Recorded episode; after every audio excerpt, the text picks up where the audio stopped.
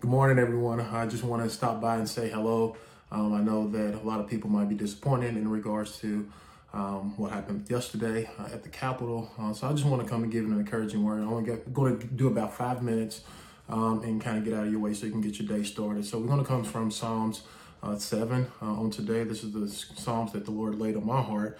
Uh, and the scripture says, O Lord my God, in thee do I put my trust. Save me from all that persecute me and deliver me. So we, we might be feeling like we might be coming under some type of persecution on today or even going forward. But we must recognize that uh, the Lord our God, He is our strength, He is our confidence uh, that we must continue to trust in on a day to day basis. Um, in this Psalms, David is dealing with false accusations that he was trying to overtake Saul's kingdom, um, but nevertheless, um, that was not the case because we, as we know, God had already anointed him uh, years prior to uh, this current situation. So sometimes God will show you things, uh, tell you things prior to the revelation uh, to the world.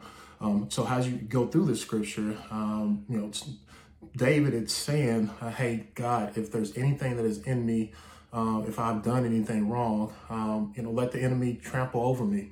Um, so he was recognizing God. He was recognizing that if he had made any type of sins or any type of error, um, he wanted to God. He wanted God to deal with it uh, on His accord. Um, the last thing that you want is the enemy being able to deal with you. Uh, you rather be chastened by God, um, because when you're chastened by God, that shows that uh, He definitely loves you. So jumping down to verse five, it says, uh, "Let the enemy persecute my soul and take it; yea, let him tread down um, my life upon the earth and lay my honor in the dust." Selah. Um, so again, he is just in, you know imploring God to, God, you deal with me if I have sinned, if I've done anything. But we know that this false you know allegations that are against me uh, are not true. So then he, after he recognizes God, who he is uh, in the first verse, uh, then recognizing that if he made any sin, he then asked God to arise. In verse 6, it says, Arise, O Lord, in thine anger. Lift up thy, thyself because of the rage of my enemies, and awake for me to the judgment that thou hast commanded. So he knows the power of God uh, as far as being his defense. He knows the power of God where he can uh, take care of the situation. So we even today, uh, we might be looking around like, God, how are we going to make it the next X amount of years? Um, but we do know that God will arise in this circumstance, in this situation, uh, to be able to take care of us. So just be encouraged when we have the word of God, uh, we have some hope. Uh, that's our hope, uh, which is in Jesus Christ. So, um, you know, jumping down to verse 8, I'm just trying to skip over. I don't want to just read it to you verbatim. but if you jump to verse 8, um, it says, The Lord shall judge the people, judge me, O Lord, according to my righteousness and according to my own integrity that is within, that is within me. So we have to sometimes ask the Lord to look at ourselves, um, to, to look at within ourselves to see if there's anything that's wrong.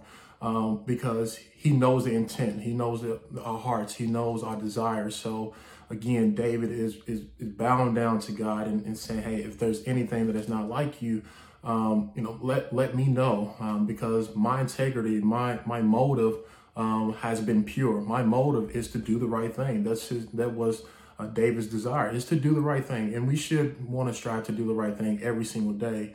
Um, so uh, even in uh, times of trouble, um, particular leadership in the church, outside of church, government, we should still want to be able to do the right thing because God is sovereign. He will continue to keep us. Um, so, jumping down to verse 10, it says, uh, My defense is of God that saveth the upright in heart. So, we must walk upright. We must stand on the truth uh, of God because He is uh, a true and living God and He will protect us. Um, and as we jump down to uh, number 11 so we, we as we know that um, there's there's evilness um, there's wickedness in the land in the world. But god said uh, in the scriptures he said god judges the righteous and god is angry with the wicked every day. So god is punishing people um, even though we might not see it um, who has not repented. Um, they are at a state of contrition. They are at a state of brokenness. So let, God be God um, and um, let him be our vengeance because um, when we put our hands in it, that's when we mess things up. Exodus 14 and 14 said um, he will uh, fight for us. So we shouldn't have to put our hands in our situation. We just have to recognize God, uh, ask God to clean our heart, recognize God um, as far as the one that can um, purify our hearts and, and look at it within us if there's any iniquity or anything, the bad motives, you know, God, you clean it up.